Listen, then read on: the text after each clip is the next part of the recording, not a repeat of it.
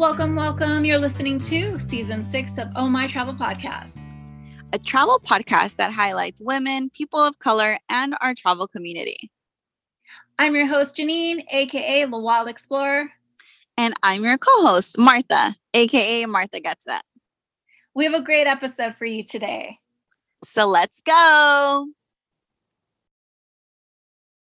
Welcome back, everyone. Uh, Martha and I have a very special guest on the podcast. We have Megan, who is a marketer, photographer, and journalist. And we're so excited to have her on because we've been um, Instagram friends, and Megan's awesome and going to share some really cool things with us. So, Megan, please share with our listeners a little bit more about you. Yes, absolutely. Firstly, I just want to say thank you so much for having me on here. I'm so honored. Um, I absolutely love your work. I love what you're doing to elevate women's voices and you know the inclusive uh, community. Um, and so I, I'm very honored to be here. So thank you for that. Um, yeah, a little bit about me. So my name is Megan Zink. I work full time in demand generation marketing, which is kind of a fancy way of saying inbound marketing. I oversee a team at a a software company called Review Trackers. I love it. It's like a, I say it's a mature startup. I have always kind of been in that startup world, entrepreneurial spirit. Um, in my spare time, I have uh, two travel websites, one called moderatelyexcited.com, one called coloredcuriosity.com. Um, the Color and Curiosity is actually a newer project, kind of a pandemic project, if you will, and it aims to allow people to tap into travel as an ongoing and experiential learning tool. Um, and I actually have really uh, started in kind of in investigating the psychology of travel and then how we can make it more accessible to students um, all over. Uh, I am a published photographer. I have actually had a book cover on a Penguin Random House book called My Father Left Me Ireland by Michael Brendan Dougherty, which was I thought I was being punked. It was wild.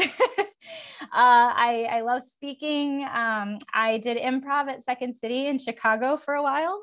And I have been super fortunate to travel. So I just kind of, I always, when I was younger, I wanted to be a National Geographic photographer.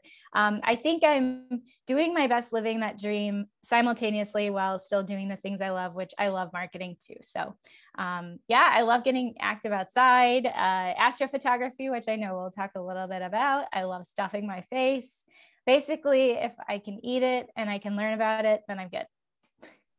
I love all this. You you're so well rounded, and we love that you love food because um, Martha and I love food. Yeah, that is one of the main reasons why I think that I travel is just yeah. to eat more. oh, 100%. So my husband and I actually I dubbed this so we call them food ventures and that's basically what we do. We just like are kind of aimless, but we know that eventually we'd like to eat something. So we basically like structure a lot of our activities around eating. Amazing. Love that. Martha and I want to segue real quick into our icebreaker game. Um, I don't know why I'm calling it a game. It's a game though, right, Martha? yes, it's a game. So I know we already, you know, started to get to know you a little bit, but we want to get to know the real you, you know. Um, so okay. that's why we want to play this fun little icebreaker. So are you into it? I love it. Let's go. All right, all right. So um it's a this or that. So I love this or that. It makes my life so much easier because I'm a pretty indecisive person. So. oh my God. Tell me about it. It's yeah. Yeah. Um, okay. So no in betweens. You got you gotta pick, all right? Yep. All right. Europe or Asia? Oh, Europe. um this is gonna be hard. okay, okay. Um Disney or Pixar? Uh, Disney. Soft cheese, soft cheese or hard cheese? I don't know why this makes me laugh. Uh, this is I all the cheeses, but uh, I'll go with soft cheese just for the the sake of the game. You know, they're they're spreadable. They're they're, they're yeah. um, appetizer or dessert? Appetizer, especially if it's fried cheese. Ooh, over here. I love it. I love it. All right. Nights in or nights out? Nights out. Nights out. So wh- where are you going? Oh man, well, you any I love outdoor patios. Um, I think that the whole outdoor movement during the pandemic, I hope it sticks around. At least in Chicago, I hope it does. Um, so you probably like the Riverwalk for a glass of wine, something like that. Nice. Um, blonde or brunette? I've been all over the spectrum. I'll say blonde because that's where I'm at right now. all right. Um, desert pics or mountain pics? Mountain pics. Millennium Park or Navy Pier? Oh, oh, Millennium Park. Love that. We had to throw a Chicago one in for you. I will say, I'm going to just say that Navy Pier did a really good job of not being its uber touristy self. Like it re- really stepped its game up and rebranded itself, but I'm still going to go with Millennium Park. Perfect. Perfect. Love that. And you do so much. Oh my gosh. How do you even find the time? Uh, that's a good question. I think it all comes down to time management. Um, I, you know, when I think about the free time that I have, I'm constantly trying, for better or for worse, I'm always trying to optimize things so that I can do the most with the time that I have. And um, so, you know, that might be listening to a podcast. I haven't gotten to the point where I'm like dictating my blog posts as I'm walking, but I once learned about that and I was like, well, that would save a lot of time. So for me, it's all about working smarter, not harder. I like to do a lot of like repurposing of things, which I think comes from my marketing background and content marketing. And honestly, the other piece of it is that I don't find time for all of it. And I want to be really clear about that. I, have gone through a couple episodes of burnout where you know i just i love trying new things learning new things achieving new things. And so it can be a pretty epic disaster for if i'm not listening to my body. So i've really started to learn how to listen and see the signs ahead of time before things get really bad. Um, and i think that that's just something that i really want to be upfront about. The other thing is I have Crohn's, um, which is an autoimmune disease. It's where kind of the immune system goes haywire and uh, identifies the lining of my intestine as a foreign body. And it's catalyzed by stress. I mean, that can be one of the triggers. So I, you know, once I started realizing that I really had to keep a handle on my stress levels, um, that really changed the way that I approach things. So I would say I, I don't find time for all of it at the same time um, I, I try to prioritize as best I can. And when I need to take my foot off the gas pedal, I have gotten a lot better at doing that.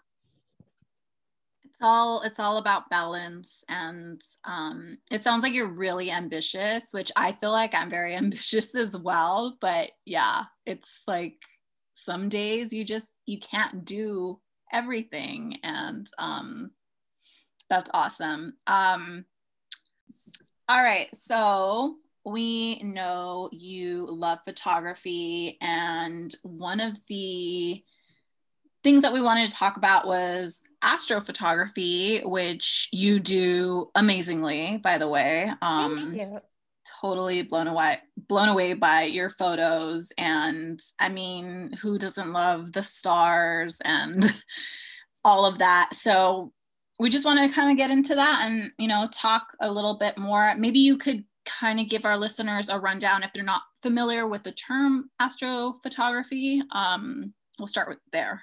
Absolutely. So it's interesting. I i like to call it so i guess technically it is astrophotography. I think the like more common name for it could be night sky photography sometimes I feel like when I do research on astrophotography, you get a lot into like photographing celestial bodies. So that is not that's not where I'm at. I don't have like a special telescope to do it.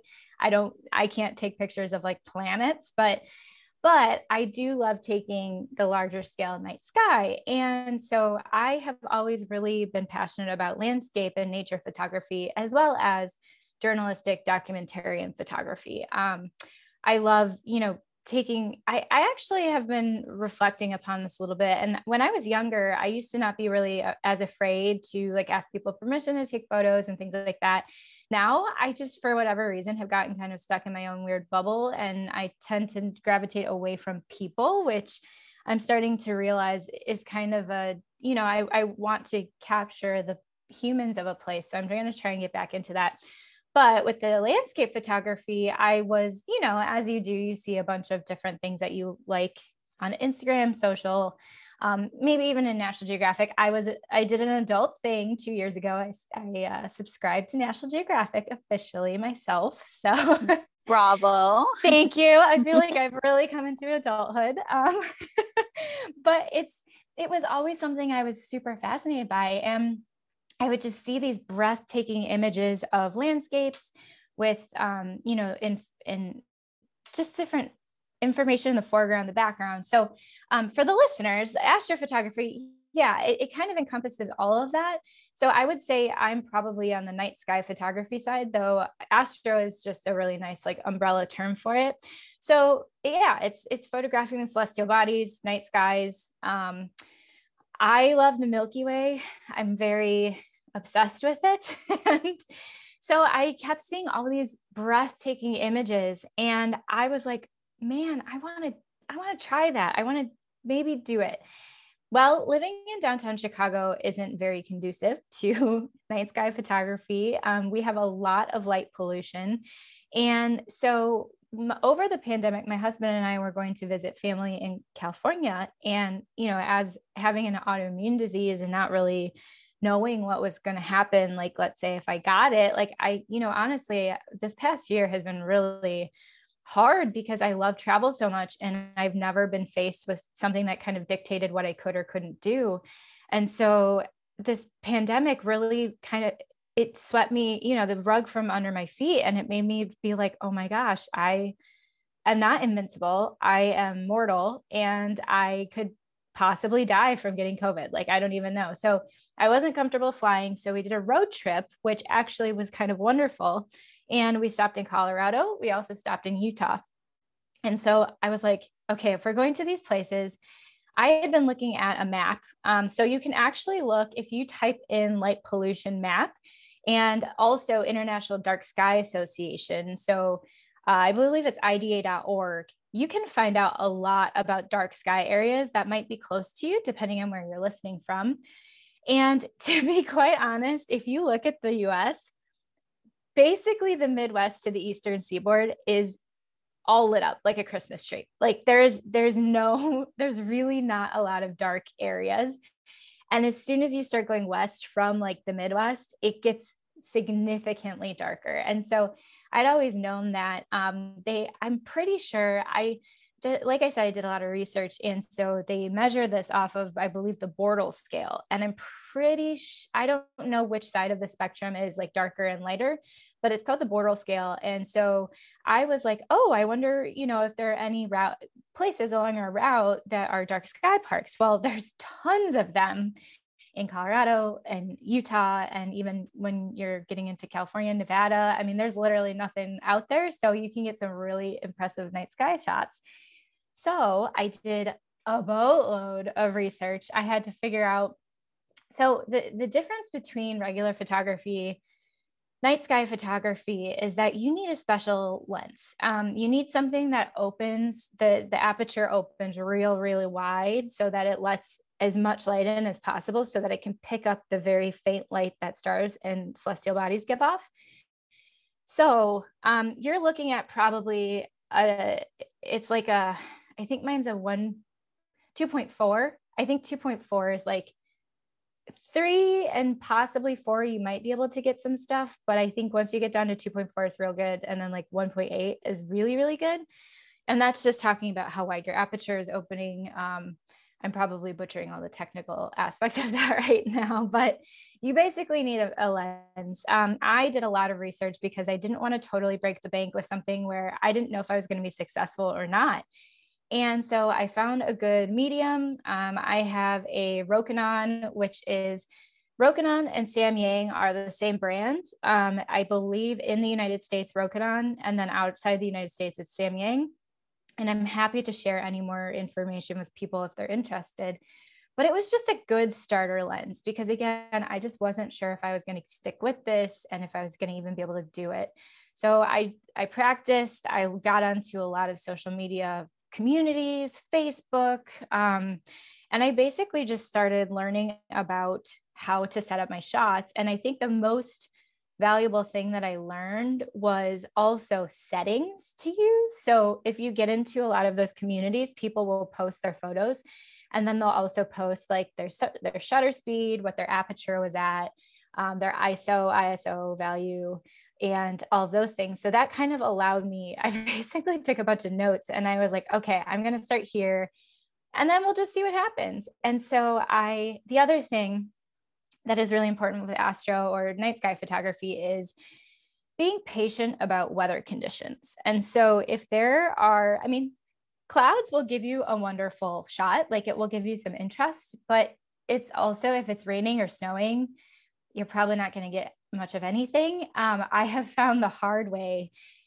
You have to look for the moon and when the moon rises. So you might be in the summer when there actually is a moon, not a new. So new moon is when it's like pitch black. It's basically there's no moon. Um, and then a full moon is obviously very bright and full. So you can shoot when there is a moon, but it just depends on when the moon rises.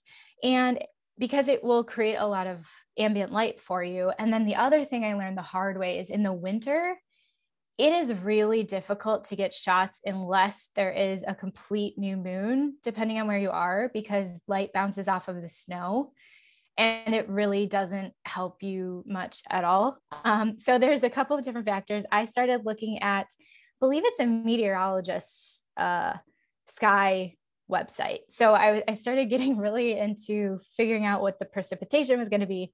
When we went to Colorado, I had to be super patient. I couldn't try anything because there were wildfires and there was smoke and there was clouds and then there was snow. And so finally, long, lo and behold, we get to Moab, Utah. It is crystal clear. And I'm just messing around. I'm like, well, let's see if this works or not.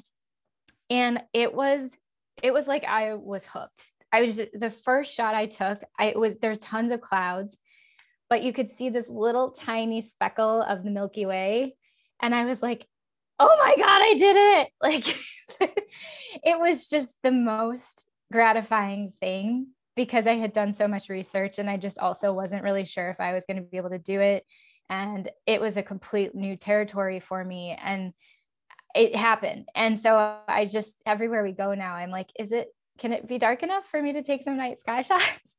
Um, and so I've, I've really embraced it. I've really gotten into it. I will say, I really recommend checking out the International Dark Sky Association. So, light pollution is a huge issue and it's only getting worse it can affect the migratory patterns of animals it can affect the food chain it can affect insects and them you know eh, living or not and that can really have a chain effect on you know chain reaction effect on a lot of the the animal and life life as we know it so um, i've really started getting interested in dark sky advocacy and i recommend people do as well and so I want to be upfront because I just recently kind of learned about this. Um, I was watching International Dark Sky on Instagram live, and there's another uh, female photographer named Bettymaya Foott and she was talking about how she doesn't really use light painting in her shots, which is basically using light sources to do cool things in your photos. And um, when I was shooting in Arches National Park and in Colorado,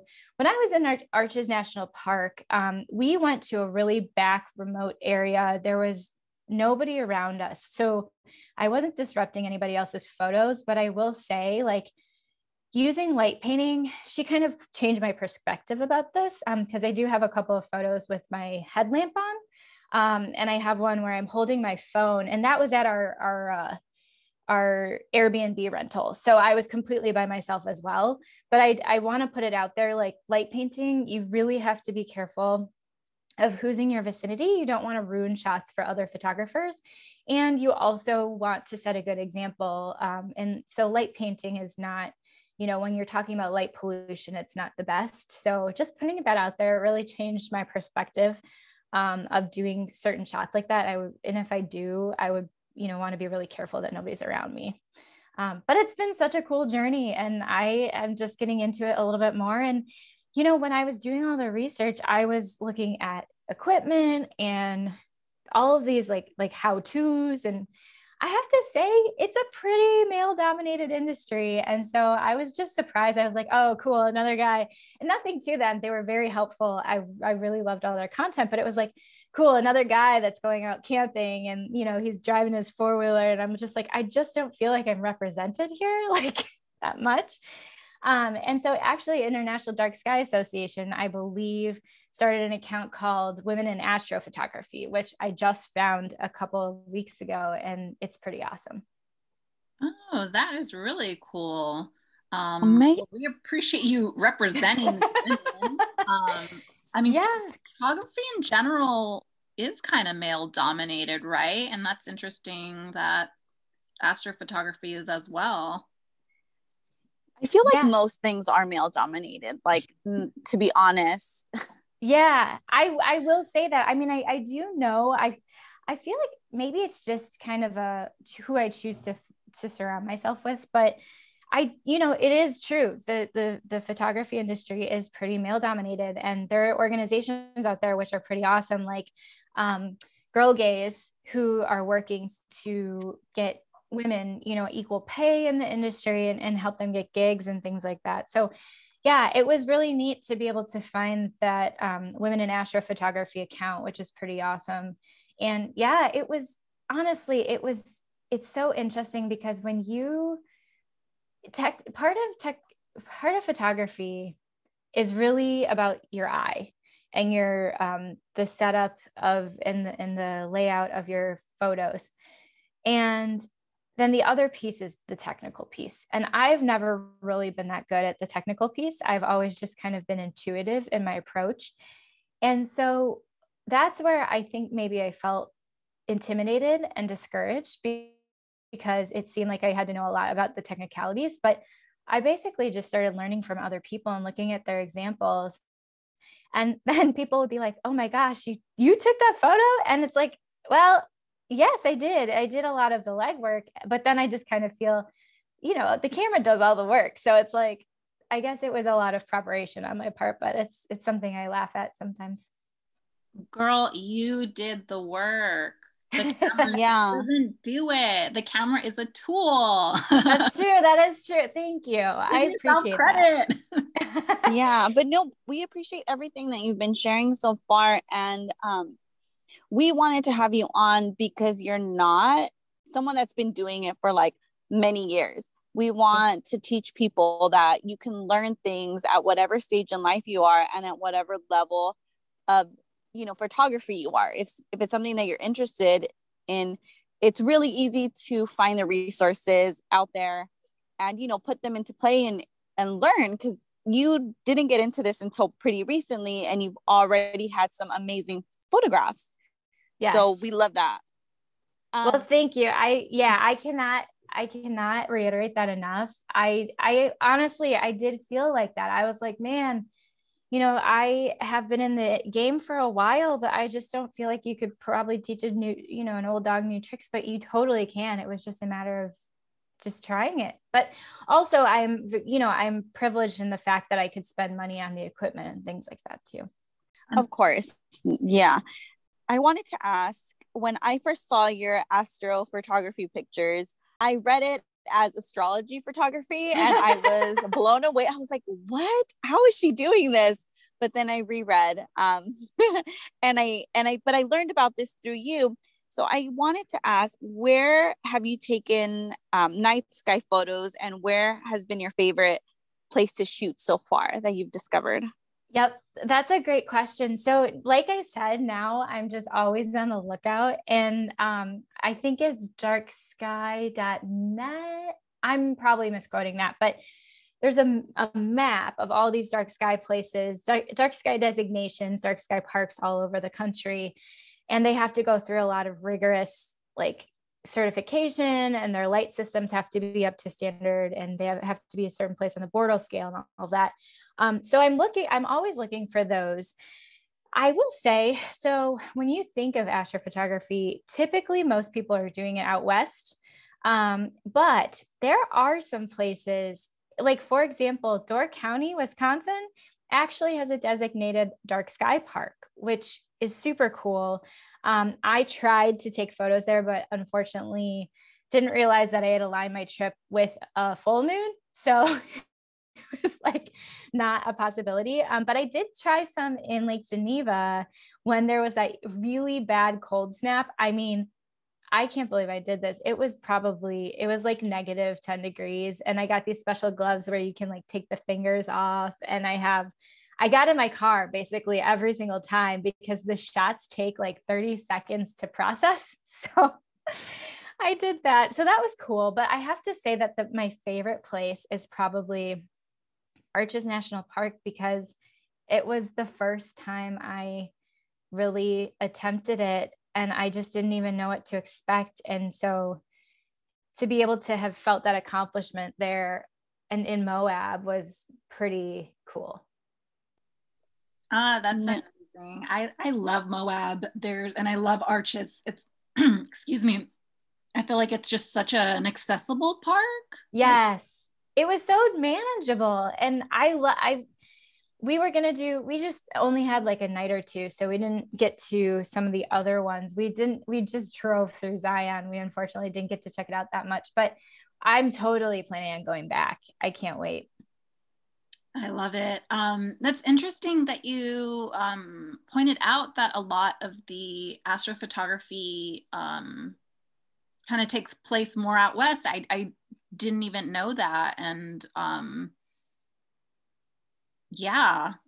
So are there more dark sky places out west or is it yeah I would say so, but the thing that is pretty cool, and the reason why I say check out the map is because there are places.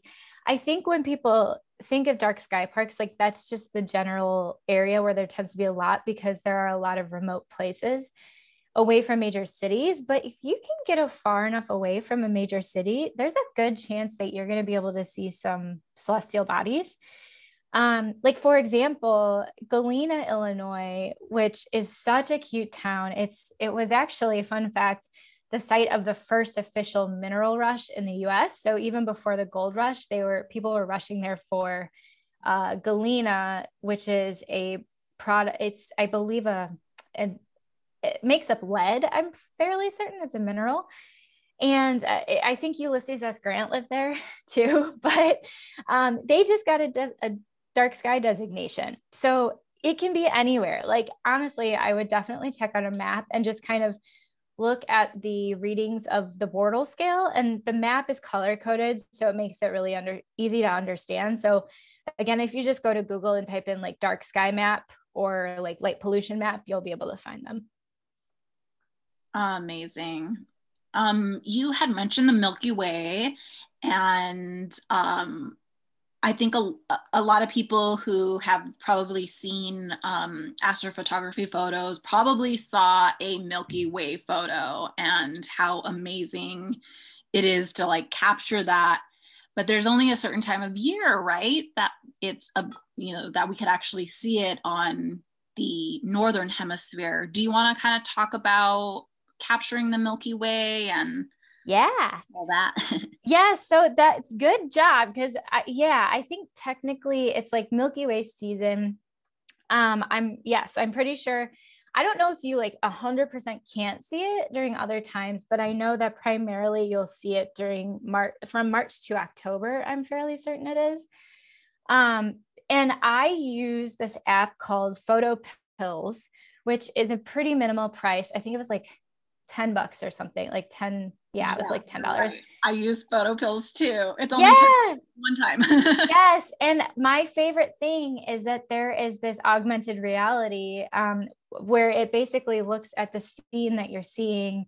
Like if you were to turn on your camera and then it will superimpose the, the sky over it so that you can actually see where the milky way will be if you want to try and plan out the way that your shots are going to look. Um, so that can assist you in photographing the Milky Way. But yes, there is kind of a, a pretty specific time frame. The other thing is that there is actually, and I haven't dug enough into this research, but there is a lot of factors that can play into like how many stars you'll see. And it doesn't necessarily have to do with light. Like sometimes if it's colder, I'm pretty sure that you can see things better because there's less moisture in the air, there's less haze. Um, the like like fog can roll in like the wildfire smoke can blow it like there's all kinds of different factors that actually play on visibility too. Who knew there were so many details that go into being able to see the sky? Because i know that i'm sure many of us have been guilty of just seeing like a really beautiful night sky and super clear and you just put your phone up or try to snap a picture with your camera and then you get nothing yeah. well, that's and probably, like, why? that's probably just because the aperture. I and actually, I will say you can you can see stars on just an iPhone, um, and it's really like it's possible, absolutely. But um, you're going to definitely see more the larger your aperture goes, and that really just has to do with like the technical makeup of the equipment. Right. So if anyone is listening right now and they're like, oh my God, I love how Megan captures the sky. I want to do this, but maybe they don't have, I don't know, maybe they just have minimal um, equipment. Um, like let's just say like a starter type DSLR camera. How would you kind of start setting up like what gear should you get first and you know kind of work your way from there? Yeah that's a great question. Um so i will say it really just depends on how much you want to invest. And so my recommendation is if you have like a, a standard dslr and you've got a lens um, of some type the you know again the wider the aperture the lower the f-stop, the better. Um, the, or I guess technically that higher the f I always get the f-stop mixed up. like I said, I'm more of an intuitive, like my eye shooter, not like a, like the technical shooter, but um, I would say just go out and try it. I think the most important piece of equipment for you to have is a tripod because if you have you cannot hold your camera for night sky photography because the camera shake will be too um, detrimental to your photos. And the other thing is, even if you do have a tripod, sometimes if you're like walk, if you're like walking around your camera while it's shooting, you it can actually blur your photo. So like it could be really sensitive. So I'd say the number one thing is to have a tripod. The number two thing would be to have a remote release so that you don't have to touch your camera because touching your camera can also cause shake and all of that. And that's when you're going to not get such clear pictures. Um, so those are the two biggest items. Um, honestly, so I have a Sony and um, I have a, mirror, a mirrorless camera, and it comes with this really cool app that I can actually use my phone as a remote shutter release. So that is just something to look into. Um, the, I also, when I got my camera, the kit lens is like the best lens. Like when I think about what I take photos of, typically it's typically documentarian style. So I have, I think it's like a, a 24 to 55 maybe. And that it came with a, a cheap remote. Like it, it was not expensive at all. So that would be the first and second items that I would say are a must have. That way, even if you don't have the right lens that gets like all of the Milky Way, you can go out and start trying it and just see what you get. Because if you are going to like the the cost of like having a lens that will really really get the Milky Way and all the stars is kind of expensive and if you are like yeah I love the idea of this and then you don't do anything with it it's a lot of money to it can be a lot of money to spend. So my recommendation is use what you've got get a tripod get a remote shutter release and then try it and just mess around and see what you get with your settings. And then from there you can kind of up your lens game. And again i went with like the cheapest well-rounded lens that you can get um, because again i just wasn't sure like how serious i was going to get with this Great advice. Um, have you upgraded anything since since that lens? no, I haven't because it really is. It's doing everything that I'd like it to. Tried um, and true. yeah. So it's just I I and when See, the, the other thing is there are these awesome like Sony G lenses that go from like 1.8 all the way to like super zoom land, and they're super expensive. But when I am going out to shoot night photography, that's the only thing I'm shooting. So to me, it doesn't really matter if I have all of that in one. Like maybe just for gear's sake, like it's easier to carry one lens around. But yeah, it's like not super necessary. I think you can get some really amazing shots with not a lot of equipment. So awesome. I think that's important for creators to hear is that like work what what you have and then just kind of build on it. Yeah. Yeah, I'm a huge so uh, in my marketing life, I am very big on data driven decisions and doing more of what works and less of what doesn't. And so it's like start small, and like go for it you can't you can't be scared to start but you can also start like at a reasonable level and then amp it up as you need to so around this time um, because this will air in august is a really perfect time to go out at, to the national parks or to find a close uh, dark sky area and try this out right and try to yeah. get the milky way in your pictures perfect. Um, I know that there are a lot of just events, um, astro events that happen, you know, throughout the year, or even that happen um, every few years, and some that are, you know, once in our lifetime. Is there any event that you want to try to capture one day? I am not good with the like astrological events, but I yeah, it would be super cool to get a meteor shower. I think I um in a couple of my photos, you may see what looks like a shooting star, which I'm fairly certain it's actually just a satellite, but it's kind of it doesn't you can't really tell the difference. You're like it's, far enough. It could be anything. it could be anything. Yeah. Um, but yeah, I think a meteor shower. I just saw a photo that had it just looked like um I, there's this movie like some kind of space movie where there's like these just like it's like the arrival of like of like war of the worlds or something to earth or i can't even oh maybe it's uh transformers like when they drop in from like the the sky this movie i'm thinking it's like Transformers. I love yeah, it. Yeah, it's Transformers. And okay, also side note, if you're looking for lyricless study music, this the Transformers score soundtrack is just the most incredible thing ever. Um it's a random fact.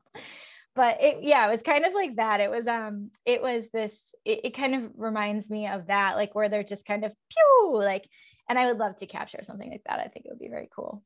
Yeah, that would be awesome. I figured that that would be something because I don't know much about any um, cosmic or astrological events besides just random meteor showers and then um, Halley's Comet, which happens, yeah. I think, once every like 80 years or 72 years or something weird like that.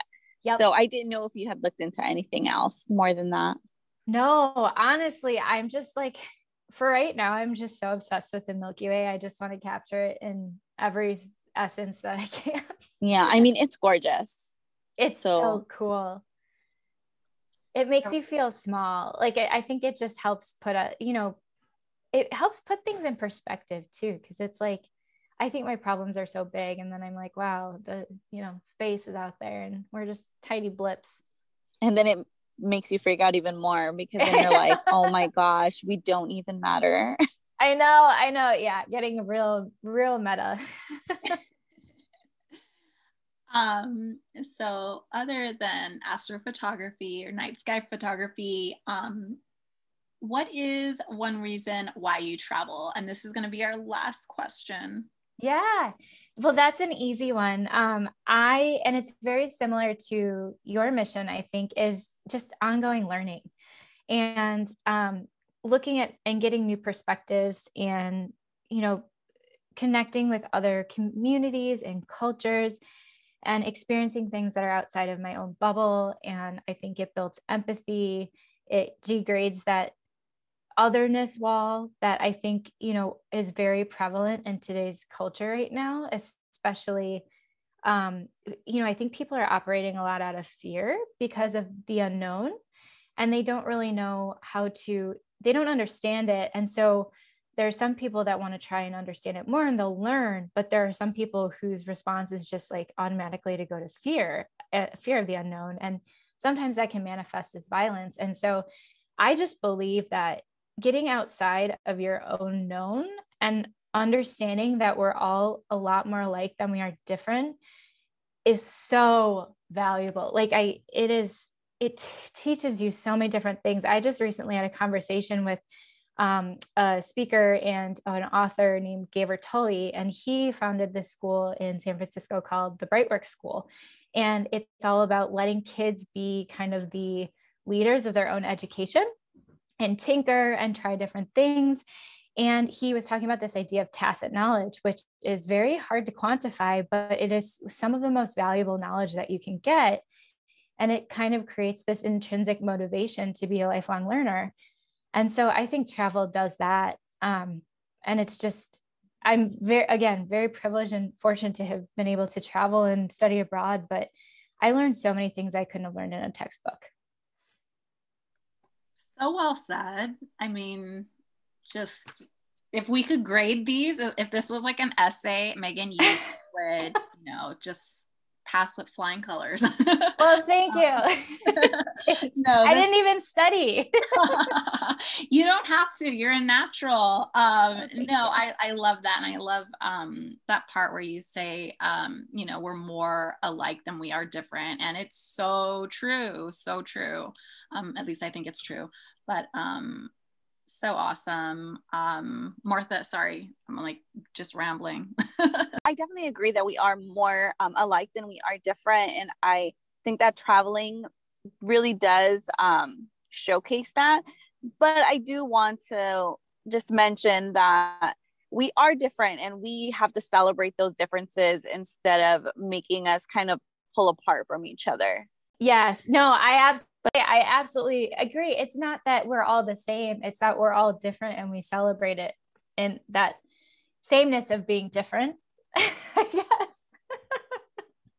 I get you. I get you. There's like I feel like we all have um I don't know, a similar like we all just kind of want happiness and you know, it it it's just a different type of happiness and we all do different things and but at the end we're all we're all people and we're all human and yes.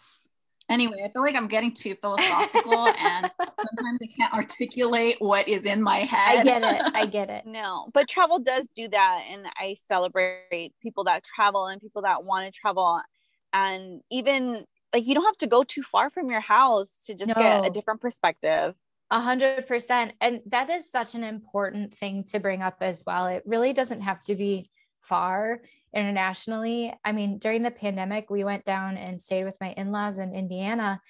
And I basically I felt so overwhelmed. I just kind of turned it inward and I did a really cool study of I just took a bunch of pictures of like leaves and bugs and puddles and all kinds of things. And then I laid them out in a rainbow and it was just so cool because I just noticed it made me so much more aware of things around me. Um, and you're absolutely right. You don't have to go far to get the benefits of it. Amazing. Well, thank you so much, Megan, for coming on the show and just sharing your knowledge um, I'm eager to get out and try to capture the Milky Way. And I'm definitely going to be practicing, and I'll head over to your website to kind of get more tips because um, practice makes perfect, right? Or, or... it really does. It, honest to God, it really like you. You just got to keep trying it, and I will say, like, it is nothing's easy at the beginning, but if you really are passionate about it, just stick with it. As always, I am so passionate about education and helping other people. And so, like I said, I'm always open to help, answer questions, anything. Um, but thank you both so much for having me. I absolutely love the mission of this podcast, and I am very honored to be a guest. No, thank you. We wouldn't have it without awesome guests and awesome listeners. So we appreciate you so much. Love it. Um, Megan, for all of our listeners, where can they find you? Where where can they get more information about you and all your tips and all the good absolutely. stuff? Absolutely. Um, I would say probably the easiest place that I'll be the most communicative. You can absolutely ask me questions anytime is Instagram. My handle is moderately excited, though it's a big tongue-in-cheek joke because I'm very excited. I'm like super excited about random facts, the dad jokes and bad puns and all of that. Um, and then my website, meganzink.com, is where I have photos. Um, actually, I have a ton of them for purchase as well, if, if anybody's interested.